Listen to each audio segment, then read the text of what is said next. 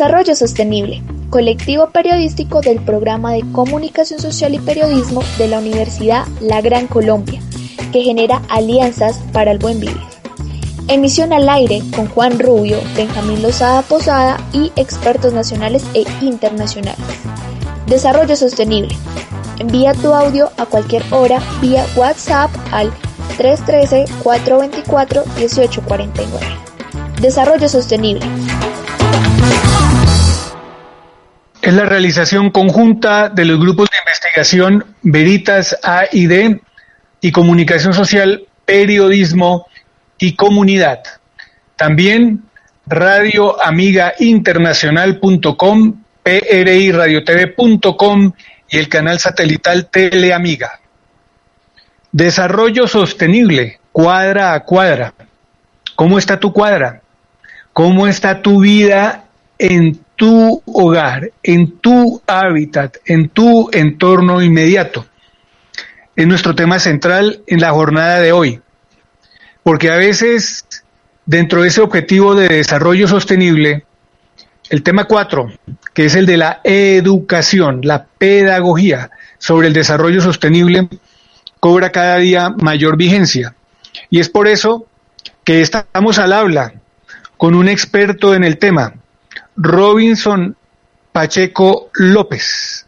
Robinson Pacheco López es bacteriólogo, tiene maestría en epidemiología y además coordina la maestría en epidemiología de la Universidad Libre Capítulo de Cali. Doctor Robinson Pacheco López, bienvenido a estos encuentros de desarrollo sostenible. Muy buenos días para todos. Eh, muchas gracias por la invitación. Eh, para nosotros es motivo de placer estar aquí compartiendo nuestras experiencias y nuestra visión desde la parte de la epidemiología. Hay un encuentro eh, virtual que ustedes tienen todos los días. Hablemos de esa red virtual que tiene de los epidemiólogos de Colombia, de los epidemiólogos de otras partes del mundo con base en Cali, para que sepamos también que hoy el mensaje está llegando también a círculos muy especializados en el planeta Tierra. ¿Cómo se llama la red? ¿Quiénes la conforman? ¿En qué puntos del planeta se encuentran los integrantes de la red? Bueno, nosotros somos un grupo interdisciplinario de personas que tienen formación en epidemiología.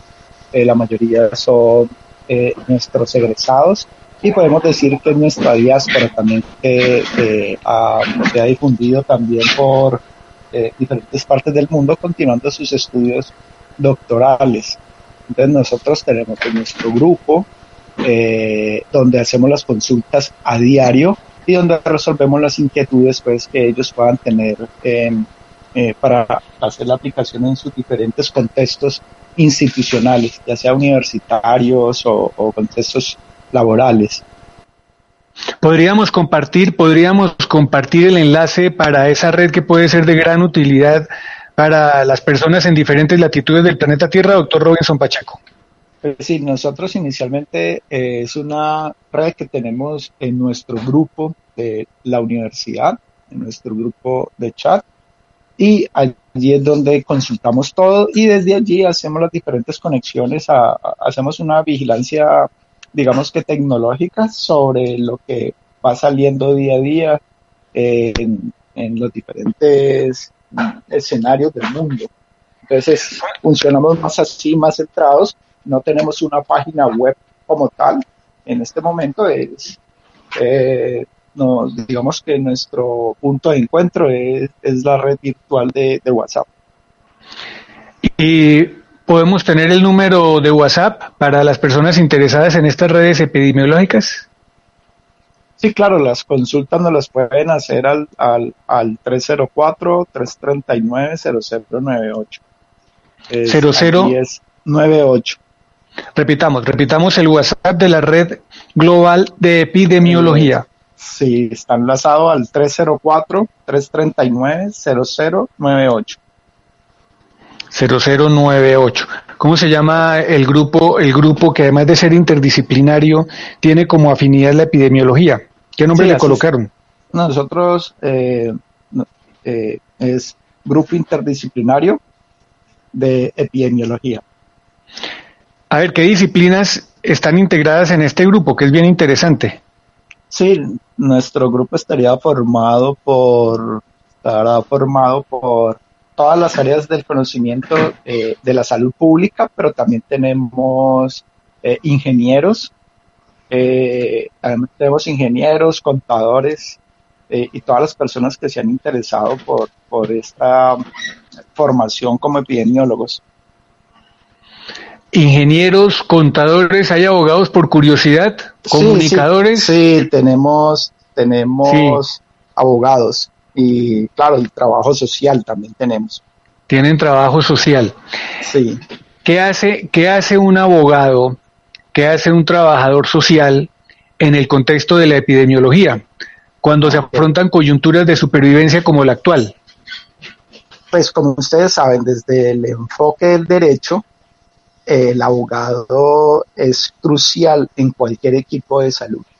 Entonces, en este momento, nuestro abogado es el que nos, nos da las directrices con respecto a, digamos, decisiones que vayan a tomar los, los directores de una clínica. Eh, por ejemplo, nos dice, venga, yo, mm, mi, mi hospital es de baja complejidad.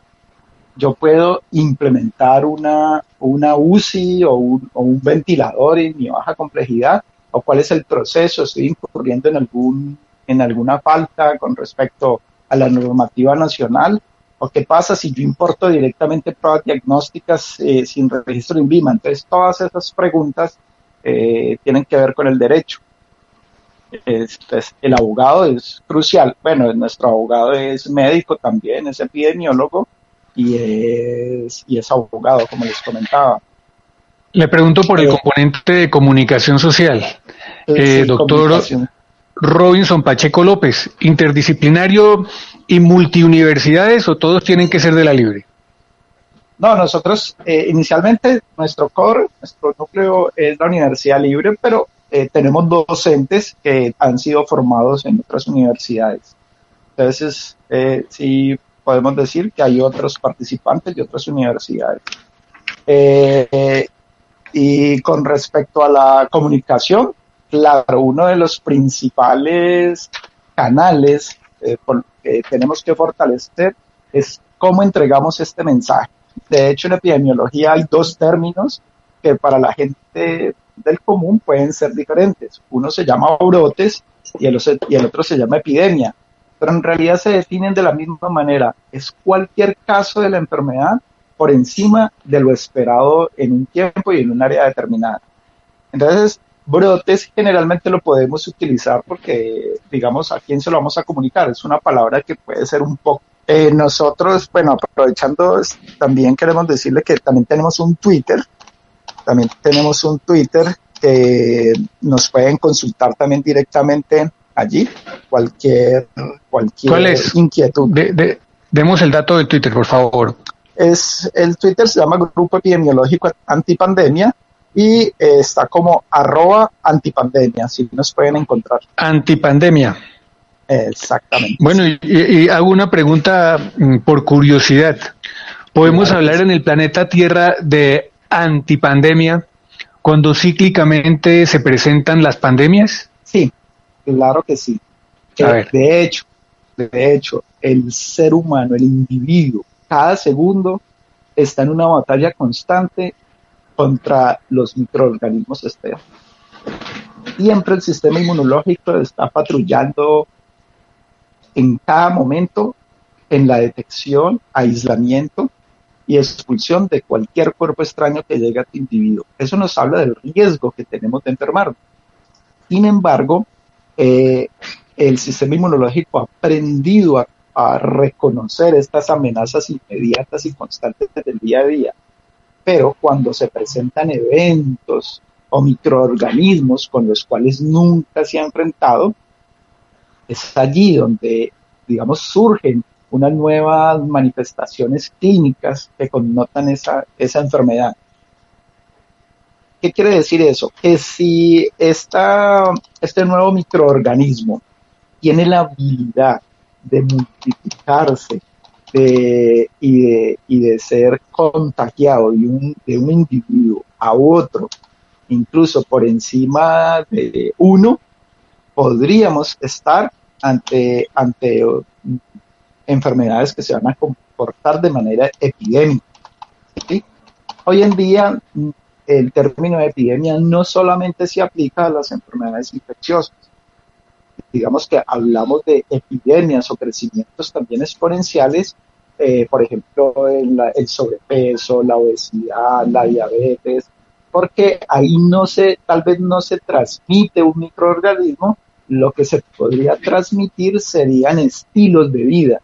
Entonces, eh, ya vemos cómo hay regiones del mundo que tienen unos estilos de vida particulares donde ellos, eh, su comunidad se identifica porque eh, tiene alto consumo de calorías en su, en su, en su dieta, porque no hace mucho deporte. Entonces, de esa manera se pueden presentar eh, obesidad en grupos poblacionales y podría, digamos que, comportarse como una epidemia. Como una epidemia. Y de hecho, eh, también hemos estado expuestos a pandemias constantes, pues el VIH es uno de ellos, la tuberculosis, ¿sí? Sino que como pasan a ser eh, componentes del paisaje, entonces digamos que no nos asustamos tanto, pero la mayoría eh, de enfermedades infecciosas podría tener un comportamiento similar. ¿Qué nos hace que podamos contener eso? dos cosas importantes. Que tengamos un tratamiento efectivo que debe pasar lógico por el, por el algoritmo diagnóstico y también debe tener, eh, también tener una vacuna, es lo que nos, nos, va atenuando. Ah, por ejemplo, como el VIH. El VIH es una infección que está en todos los continentes, o la tuberculosis. ¿Por qué no causa tanto pánico? Porque es que tenemos cómo controlarla tenemos tratamientos. Aquí no tengamos vacuna, hay unos tratamientos y eso aminora el impacto que podamos tener ahora. Sí, ese, ese, punto, ese punto es crucial. Eh, el tema de la vacuna se han generado muy altas expectativas. No le voy a preguntar directamente por la vacuna, sino le voy a preguntar por un tema que ronda permanentemente, que las vacunas son el gran negocio de los fabricantes, de las multinacionales que se dedican a ese tema. Y que además, cuando existe la vacuna, pues primero se vacunan a quienes están en el entorno del fabricante. Ok, bueno, sin lugar a dudas, sin lugar a dudas, eh, las vacunas son producidas por casas farmacéuticas, al igual que los antibióticos.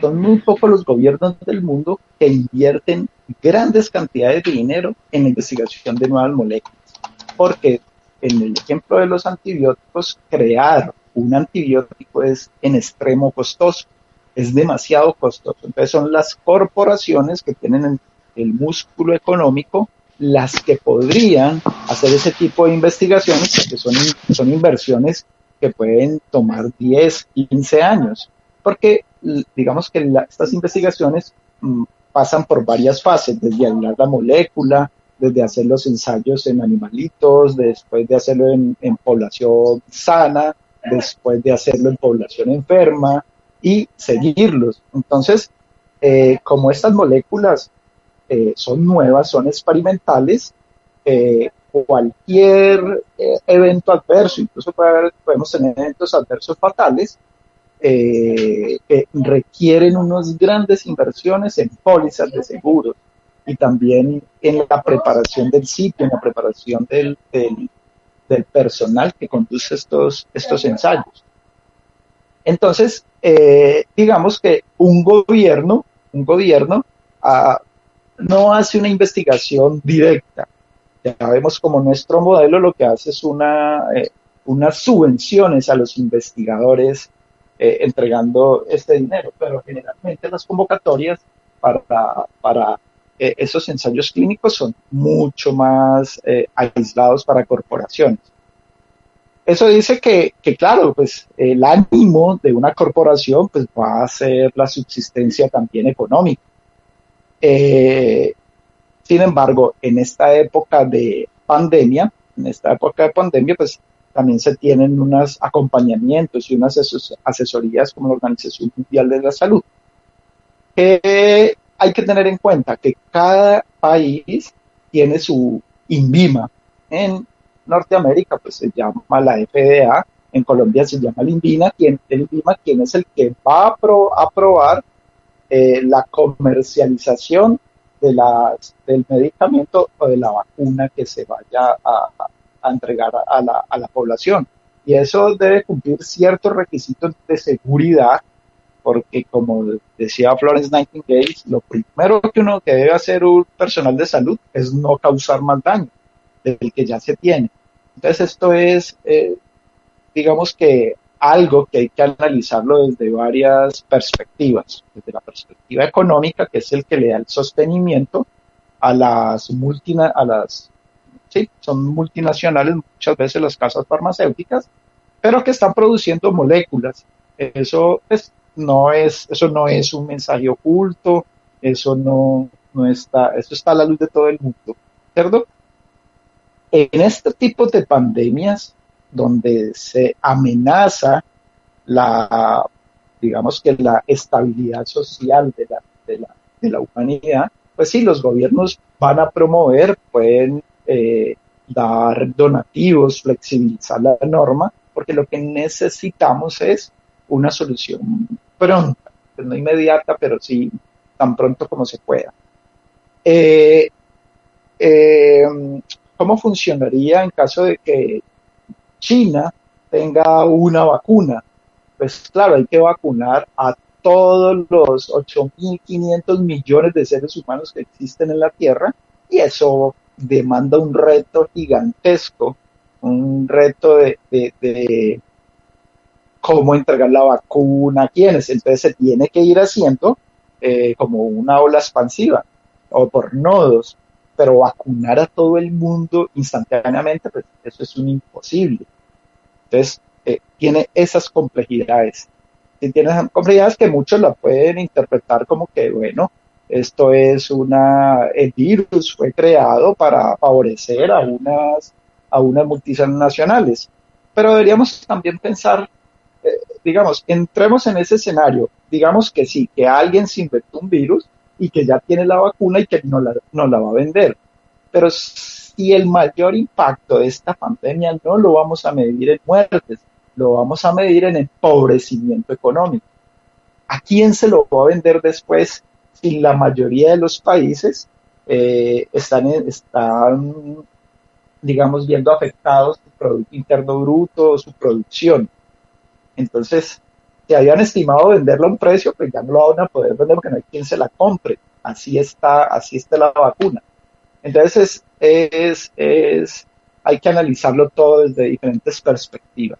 Y seguimos en línea, señor Robinson. Oh. Seguimos en, en, línea. Ah, Ahí estamos, eh, como siempre, la interacción eh, en redes sociales y, y, a través de la tecnología ha, ha complicado a veces, ¿no? Sí, más en esos tiempos, ¿no? Ok, sí, sí, sí. comprendo. Mientras tanto, mientras tanto, vamos a una pequeña pausa y no se desconecten ahí a través de Desarrollo Sostenible, a, través de www.radioamigainternacional.com. Estudia técnico profesional en animación multimedia en la Universidad La Gran Colombia. Inscripciones abiertas. Más información, visita www.ugc.edu.co. Atrévete a vivir una experiencia de vida. Estudia licenciatura en lenguas modernas con énfasis en inglés en la Universidad La Gran Colombia. Inscripciones abiertas. Más información, visita www.ugc.edu.co. Atrévete a vivir una experiencia de vida. No olvides que ya puedes llevarnos contigo. Desde tu Play Store descarga la aplicación Radio Amiga Internacional. Ponlo en tus favoritos y comparte con nosotros siempre.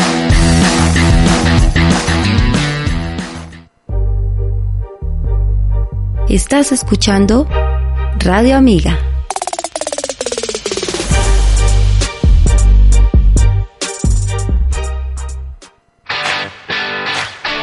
Click on Air, a life experience through culture and languages.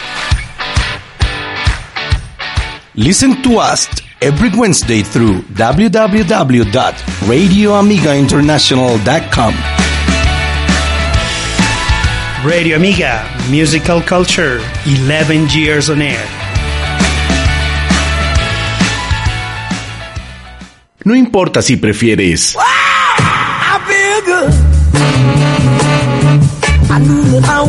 o te gusta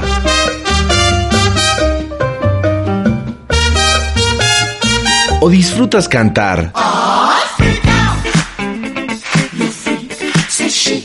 La Vitrola, un espacio para melómanos de Colombia y el mundo.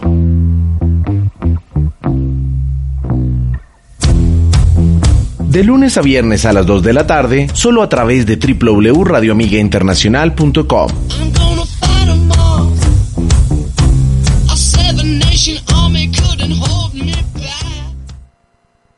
Lanzamientos y éxitos de la salsa hecha en Colombia.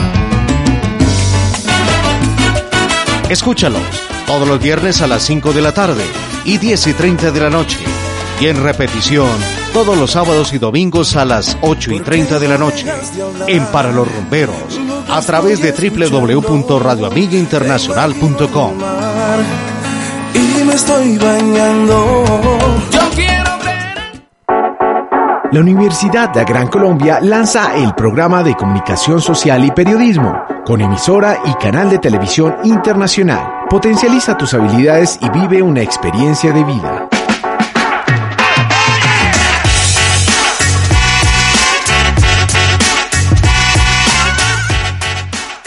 Imagínate que los árboles dieran wifi. Todo el mundo plantaría árboles como locos y acabaríamos con la deforestación. Es una lástima que solo produzcan el oxígeno que respiramos. Radio Amiga, Cultura Musical. Bueno, y después de una pausa, Benjamín, seguimos acá con Desarrollo Sostenible eh, en pro de un buen contenido radial, como siempre, a través de www.radioamigainternacional.com. Benjamín. Gracias, muchas gracias, Juan.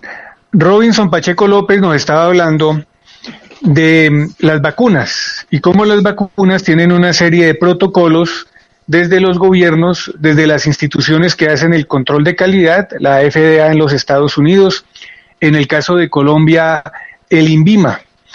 Uno como usuario desprevenido y como ciudadano de a pie, hoy que estamos mirando en desarrollo sostenible lo que pasa en tu cuadra, lo que pasa en tu ciudad, mientras llega la vacuna, ¿qué ha pasado en la historia de la humanidad? Que finalmente se generan grandes y muy altas expectativas. Y mientras tanto, ¿qué? Ok, eh, bueno, la humanidad siempre ha estado expuesta a, podemos decirlo de manera, o como lo dirían los, los biólogos, a un control. Como todas las especies se autorregulan, tienen un control. Algunos autores refieren que el control de la humanidad del crecimiento exponencial de la humanidad son las guerras, eh, las enfermedades y las epidemias. Entonces, esto no es viejo para la humanidad, o sea, no es, no, es ajeno, la humanidad siempre ha estado expuesta a las epidemias. Eh, con, el, con el desarrollo de los antibióticos, eh, se dio un fenómeno que se llama la transición epidemiológica y es que los seres humanos pasaron de tener una expectativa de vida de 35 a 40 años a 60 y 80 años.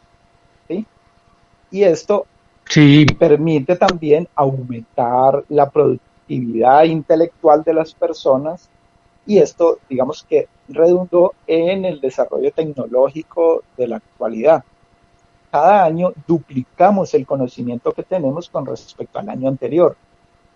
Eh, entonces, eh, por eso ahora, eh, o cuando se presentan epidemias, digamos que se pueden controlar con la vacuna o con el tratamiento, o, no pasan de ser una, un, digamos que una epidemia local, pero no llega a pandemia, puede ser una epidemia local.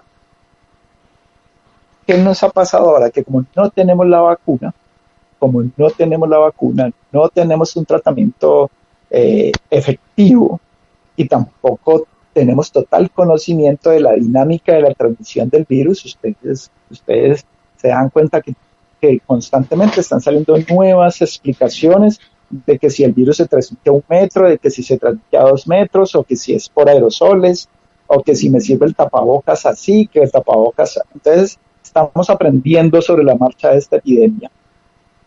Allí es donde el papel de la epidemiología y la salud pública eh, cobra relevancia, porque el papel del epidemiólogo y de la salud pública es identificar esa historia natural de la enfermedad y entender esa dinámica y proponer estrategias, digamos que todas centradas en una sola cosa, romper la cadena de la transmisión, reducir ese, esa transmisión exponencial, reducirla para varias cosas. En este caso de la, de la, de la, del COVID-19, digamos que la gran preocupación es saturar los servicios de salud porque si podemos ir poco a poco a los servicios de salud, los servicios de salud pueden darnos la mejor eh, atención, la mejor, con mayor seguridad, mejor calidad. Entonces, no los saturamos y nos pueden atender uno a uno de la mejor forma. La gran preocupación es que se enfermen todas las personas o una gran mayoría de personas y no haber servicios de salud. Entonces, si usted necesitaba un respirador y no puede acceder a él, pues te vas a morir. No porque, porque el virus tenga la alta letalidad, sino porque la prestación del servicio queda limitada. Entonces, ¿cómo romper esa cadena de la transmisión? Ya sabemos que el virus se transmite de persona a persona a través ya sea de goticas o por vía aérea, pero pasa de humano a humano eh, o necesita que un humano esté produciendo virus para mantener la transmisión. Entonces, esto es lo que las medidas se han enfocado. Venga, vamos a reducir, vamos a reducir la probabilidad de que un ser humano le contagie el virus a otro ser humano. Eh, ¿Y dónde se hace eso? O sea, lo más, digamos que lo más fácil es hacerlo en la casa, porque yo conozco mi entorno, tengo, tengo pues eh, dominio de comunicación con mi familia y puedo llegar a acuerdos. Bueno, vamos a aislarnos de esta manera y sé quién pudo haber estado expuesto, quién, o quién puede tener los signos y los síntomas. Lo que no sucede en el trabajo, en el colegio, en la universidad, en los transportes masivos, como yo no sé quién es el ser humano que acaba de cruzarse en mi camino, me es muy difícil protegerme de él. Entonces, por eso nos mandan a la casa para reducir esa transmisión. ese es como el primer enfoque. Sí. El otro frente de batalla es, venga, en los que se enfermaron, identifiquémoslos rápidamente. Identifiquémoslo para eh, individualizarlos, eh, en epidemiología hospitalaria se llama cohortizarlo, es una forma de decir que lo voy a aislar, voy a aislar el contacto de ese individuo enfermo con los otros para reducir la carga y también atenderlo a él rápidamente. En la medida en que yo le brinde atención de salud a esa persona, eh, digamos que puedo eh, aislarlo y darle la atención para reducir la probabilidad de muerte. Entonces esos son como los dos frentes en esta parte que, desde el enfoque de, la, epidemiología. Está haciendo carrera, claro, está haciendo, está haciendo carrera también ya el abordaje tecnológico. Digamos que en la tradición, en la tradición de la epidemiología, cuando tuvimos la gripa española en el año 1918. 18, sí, 1918. Sí, muy, muy cercano, muy cercano a la Primera Guerra Mundial y digamos que nuestros bisabuelos y tatarabuelos tuvieron que confrontar esa situación. También la tuvieron que confrontar algunos en la guerra de los mil días. Esta es una generación, ahí nos, aquí nos incluimos todos, es una generación cómoda, que se dedicó a destruir el planeta, que se dedicó a consumir y en esa sociedad de consumo nos llevamos todos por delante, porque en la medida en que valemos como persona es porque tenemos más carros, más comodidades físicas y se está demostrando con el paso de los días y de los tiempos que quedan las grandes lecciones aprendidas. Si no hay cuidado por el planeta y si no nos cuidamos todos, de nada sirve lo material que tengamos. Quería preguntar e indagar a una persona muy versada en la materia, como Robinson Pacheco López, con, con el aspecto tecnológico. Tenemos, por ejemplo, la app Corona App, donde la persona se inscribe y va quedando registrada ante cualquier circunstancia. Inclusive Corona App puede ser en determinado momento utilizada cuando la persona se encuentra en la calle y, de esa manera se va haciendo un control persona a persona. Ya hay medio millón de personas vinculadas con Corona App del gobierno colombiano y también el WhatsApp, que, que se creó para que en caso de cualquier ayuda requerida, uno mismo lo haga por WhatsApp y recibe por WhatsApp la ayuda que pudiera requerir dentro del contexto de no estar saliendo a la casa, de la casa, de no estar yendo a las clínicas y, recibir ayuda remota en el contexto de la telemedicina. ¿De qué manera la mediación tecnológica, muy siglo XXI, muy audaz y muy cosmopolita, como diría el poeta nicaragüense Rubén Darío, puede coadyuvar hoy a esta generación y a estas generaciones de pandemia cuando todavía no nos acostumbramos ni al encierro y tenemos altas expectativas sobre la vacuna, que no va a llegar tan pronto, pero sí tenemos apoyos tecnológicos. ¿De qué manera esos apoyos tecnológicos y la telemedicina puedes ayudar, pueden ayudarnos ya si lo requerimos? Ok, es una pregunta muy interesante. Es una pregunta muy interesante con respecto a la tecnología. Porque si nos damos cuenta, la tecnología eh, juega dos papeles. Juega dos papeles. Por ejemplo, los viajes más rápidos que se hacen hoy en día son los que permitieron una mayor tasa de diseminación de la enfermedad desde su, desde su foco a todo el mundo. Lo otro, eh, la tecnología también ha permitido ha permitido eh, alguna diseminación eh, exponencial de falsas noticias y esas falsas noticias van en contra, van en contra de las estrategias que se requieren para poder controlar o atenuar la epidemia. porque la, digamos que esas falsas noticias tienen la misión de confundir y cuando los seres humanos están confundidos, eh, no, toman no toman las mejores decisiones. Entonces, la tecnología favorece, digamos, la diseminación y también puede complicar el, el control.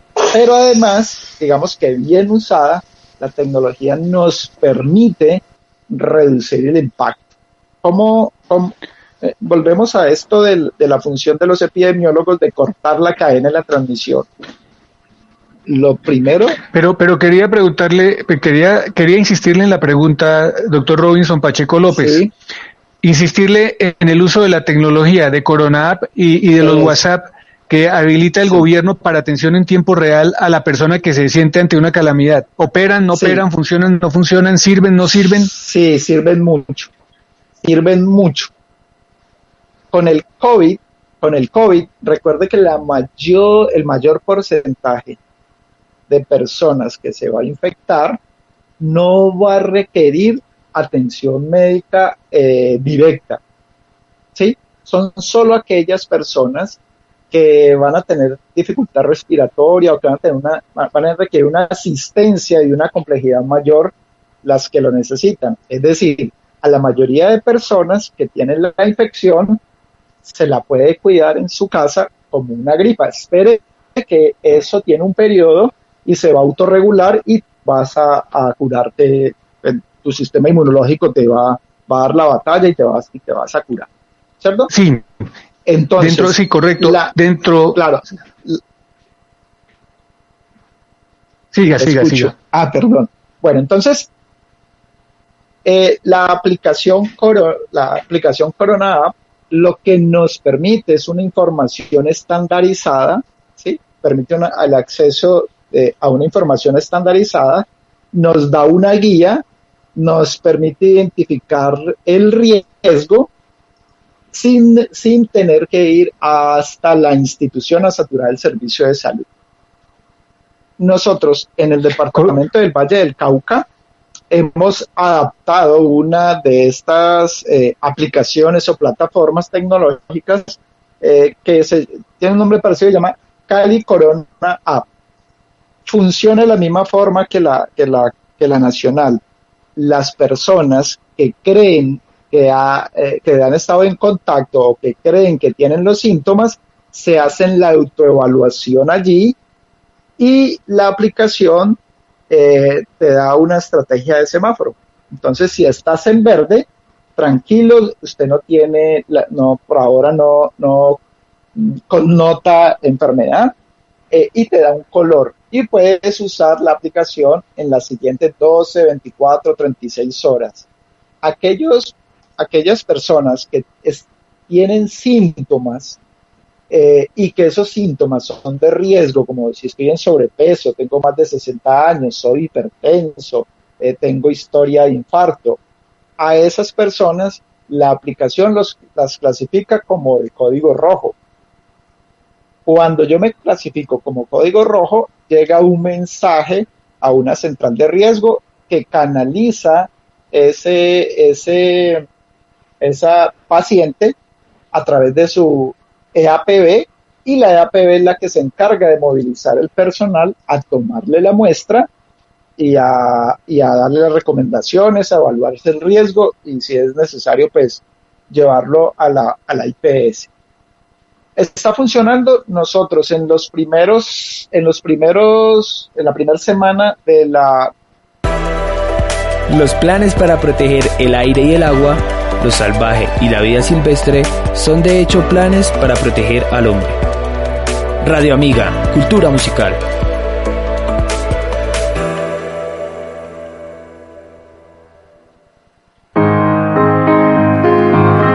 La fe y el amor nos ayudan a superar los miedos y a llevar una vida llena de paz, de esperanza y de alegría. Radio Amiga, escucha a la familia.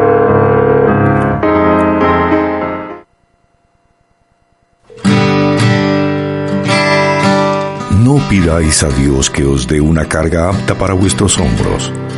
Pedidle unos hombros aptos para soportar vuestras cargas. Radio Amiga, escucha a la familia.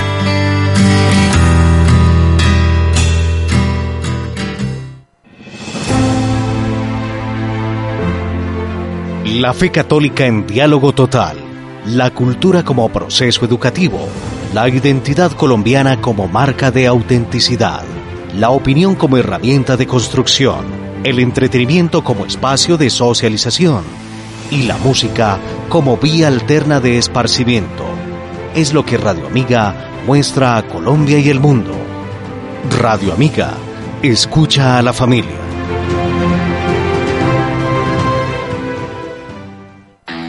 No olvides que ya puedes llevarnos contigo. Desde tu Play Store descarga la aplicación Radio Amiga Internacional. Ponlo en tus favoritos y comparte con nosotros siempre.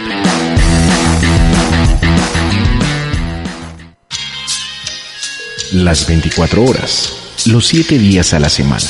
Y lo mejor de todo, en todos los países del mundo, escuchas radioamigainternacional.com.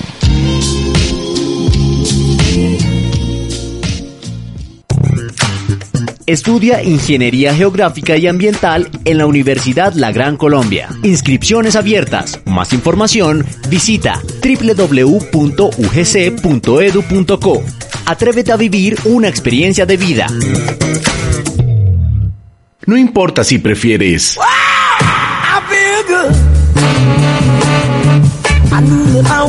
o te gusta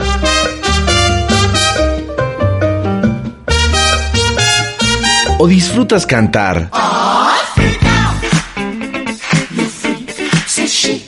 La Vitrola, un espacio para melómanos de Colombia y el mundo.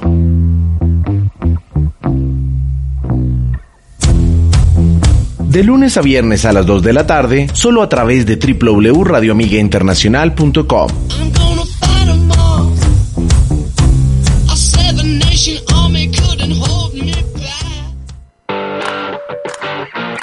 El deporte, como la vida, tiene momentos buenos y no tan buenos. No te pierdas ninguno de ellos. Son necesarios para crecer. La Escuadra. Un espacio donde el deporte cobra vida. Todos los jueves a las 3 y 30 de la tarde. En la mejor emisora universitaria. Radio Amiga. Radio Amiga. Cultura musical.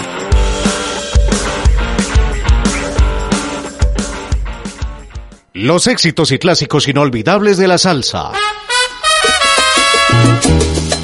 Escúchalos todos los viernes a las 5 de la tarde y 10 y 30 de la noche. Y en repetición todos los sábados y domingos a las 8 y 30 de la noche. En Para los Rumberos. A través de www.radioamigainternacional.com.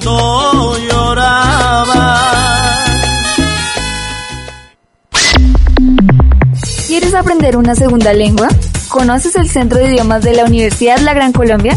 Ellos te ofrecen inglés, portugués, francés e italiano. Es una gran oportunidad que nuestra universidad ofrece en pro del bilingüismo. Todas las carreras tienen requisito de una segunda lengua para graduarse. Acércate al centro de idiomas y pregunta por el descuento de estudiantes que brindan por pertenecer a la UGC. Eu estudo no Centro de Idiomas y eu falo un poquinho de portugués. Aprovecha y aprende nuevos idiomas, que son la puerta para conocer nuevas culturas. Seguimos en línea a través de www.radiomigainternacional.com acá en Desarrollo Sostenible. Otra pausita más. Seguimos con Benjamín Lozada ya acá desde Bogotá. Estamos conectados las localidades de Fontibón, en Bogotá, localidad de Teusaquillo, quien les habla, y en Cali. ¿En qué punto de Cali se encuentra nuestro invitado en la jornada de hoy, Robinson Pacheco López, bacteriólogo con maestría en epidemiología? Además coordinador de un grupo interdisciplinario de epidemiología, y comparto el dato porque es interesante, que tiene un WhatsApp para consulta 304-339-0098. Estamos hablando de la tecnología y cómo las aplicaciones Coronavirus App, Cali, Cali, ¿cómo se llama la de Cali? Cali Corona, Cali, Cali Corona App, Cali Valle Corona App. Cali Valle, Corona, y, le sumo otra. El DANE, el Departamento Administrativo Nacional de Estadística, tiene un aplicativo que fue el que dio origen al programa de hoy, que es el conocer cuadra a cuadra en tiempo real cuáles son las tendencias del contagio. Entonces uno entra al DANE y ahí ve eh, riesgo bajo, riesgo medio, riesgo alto, cuadra a cuadra de Colombia. La inquietud va a eso, o sea, de qué manera estas aplicaciones van sirviendo y van implicando que la vacuna puede ser el remedio integral, pero que la tecnología va dando sucedáneos que bien aplicados y bien entendidos por parte de los usuarios pueden ser de gran ayuda. ¿Qué pasa, qué pasa por ejemplo, con el aplicativo del DANE? Él lo conoce y ha estado interactuando con ese grupo interdisciplinario, doctor Robinson Pacheco López. Bueno, nosotros eh, el aplicativo del DANE no lo, no lo hemos usado. Eh, con el de Cali Valle Coronó, lo que se hizo fue identificar cuando las personas se registran para evaluarse, van a registrar su dirección. Y esto por eh, GPS y unos análisis espaciales. Eh, se puede ir conformando, se hacen unos análisis donde usted puede identificar qué zona de la ciudad eh, está formando un clúster o un agrupamiento de los casos. Entonces, digamos que se llaman mapas de calor en donde hay más mapas de calor. Mapas de calor, sí. Hay muchos análisis espaciales, en verdad hay muchos análisis espaciales.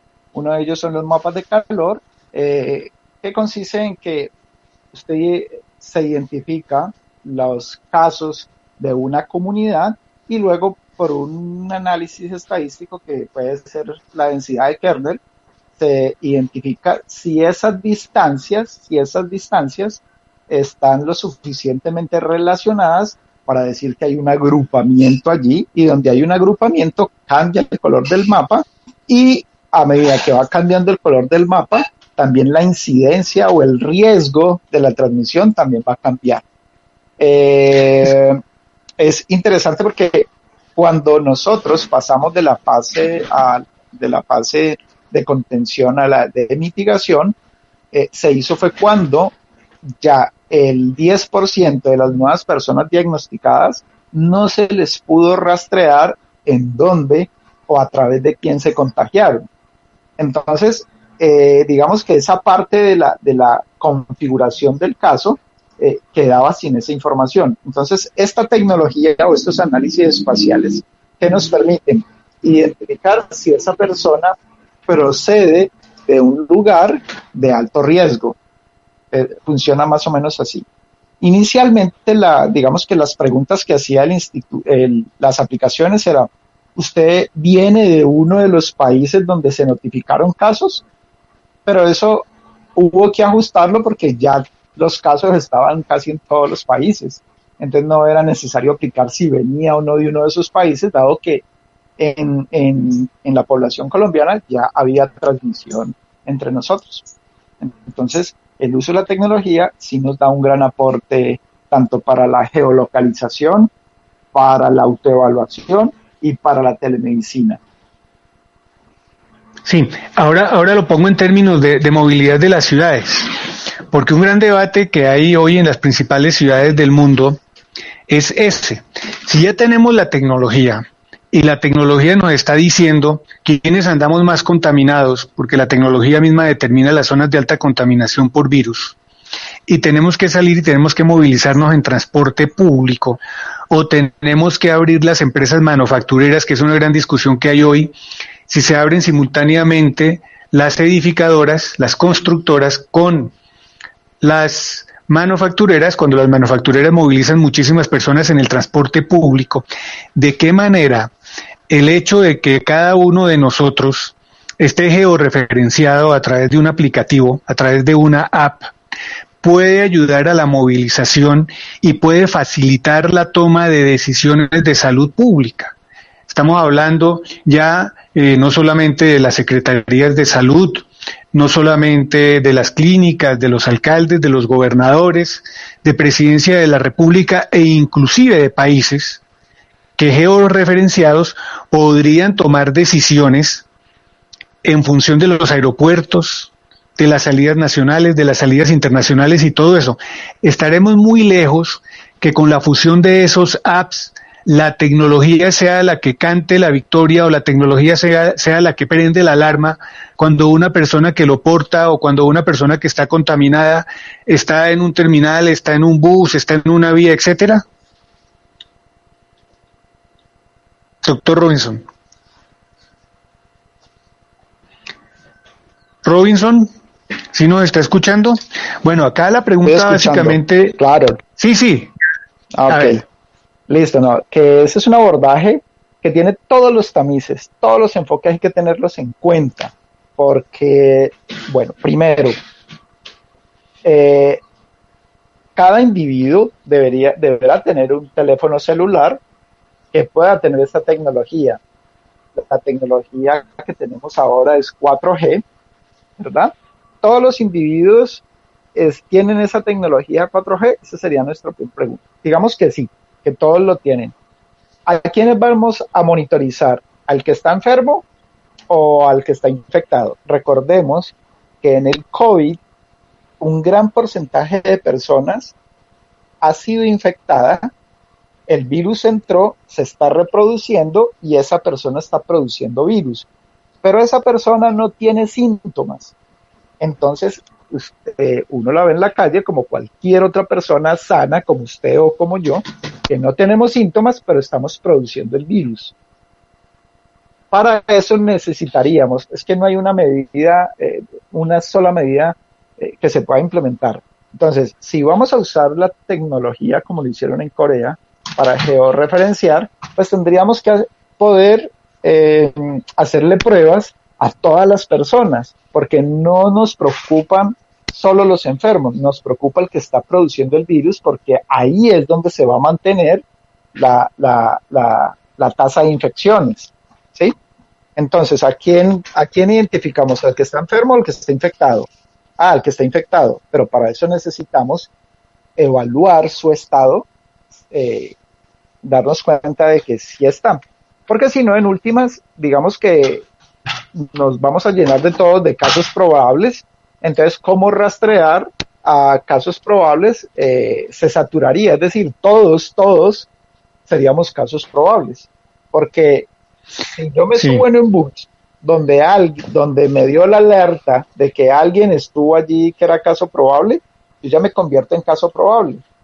Entonces es, eh, habría que manejarlo muy bien porque eh, pasará, ¿qué te digo yo? Al menos una semana y todos los lugares de la ciudad y todas las personas se convertirán en casos probables porque estuvieron en contacto o pasaron por un lugar donde hubo un caso probable. Entonces esto de la geocodificación sí serviría, digamos, para las, eh, para las personas que se autoevaluaron y que vieron como posible, posible positividad. A ellos sí habría que rastrearlo a través del, de, teléfono celular o para controlar. Pero igual el teléfono celular yo lo puedo dejar en la casa y me llevo el de mi hermano. Eh, claro, pero, pero le hago una pregunta. En el caso de Cali, en el caso de Cali, ¿para qué ha servido la app? ¿De qué manera, de qué manera se va despejando el camino cuando tenemos un alcalde médico? Porque el alcalde Iván Marino es médico. Cuando tenemos unidades de epidemiología, como la de ustedes, que hacen un rastreo permanente, ¿de qué manera ha servido ese aplicativo? Porque es bueno también saber qué ha pasado en el día a día y dentro de las conclusiones que ustedes sacan dentro del grupo interdisciplinario, ¿qué va pasando con la tecnología y de qué manera la tecnología amortigua el impacto? Bueno, eh, digamos que el gran enfoque de esta aplicación es de la gobernación del valle y de la alcaldía. Nosotros como grupo lo que hemos hecho es apoyarlos eh, como voluntarios a través de nuestras perspectivas pero la, aplicación es directamente de ellos.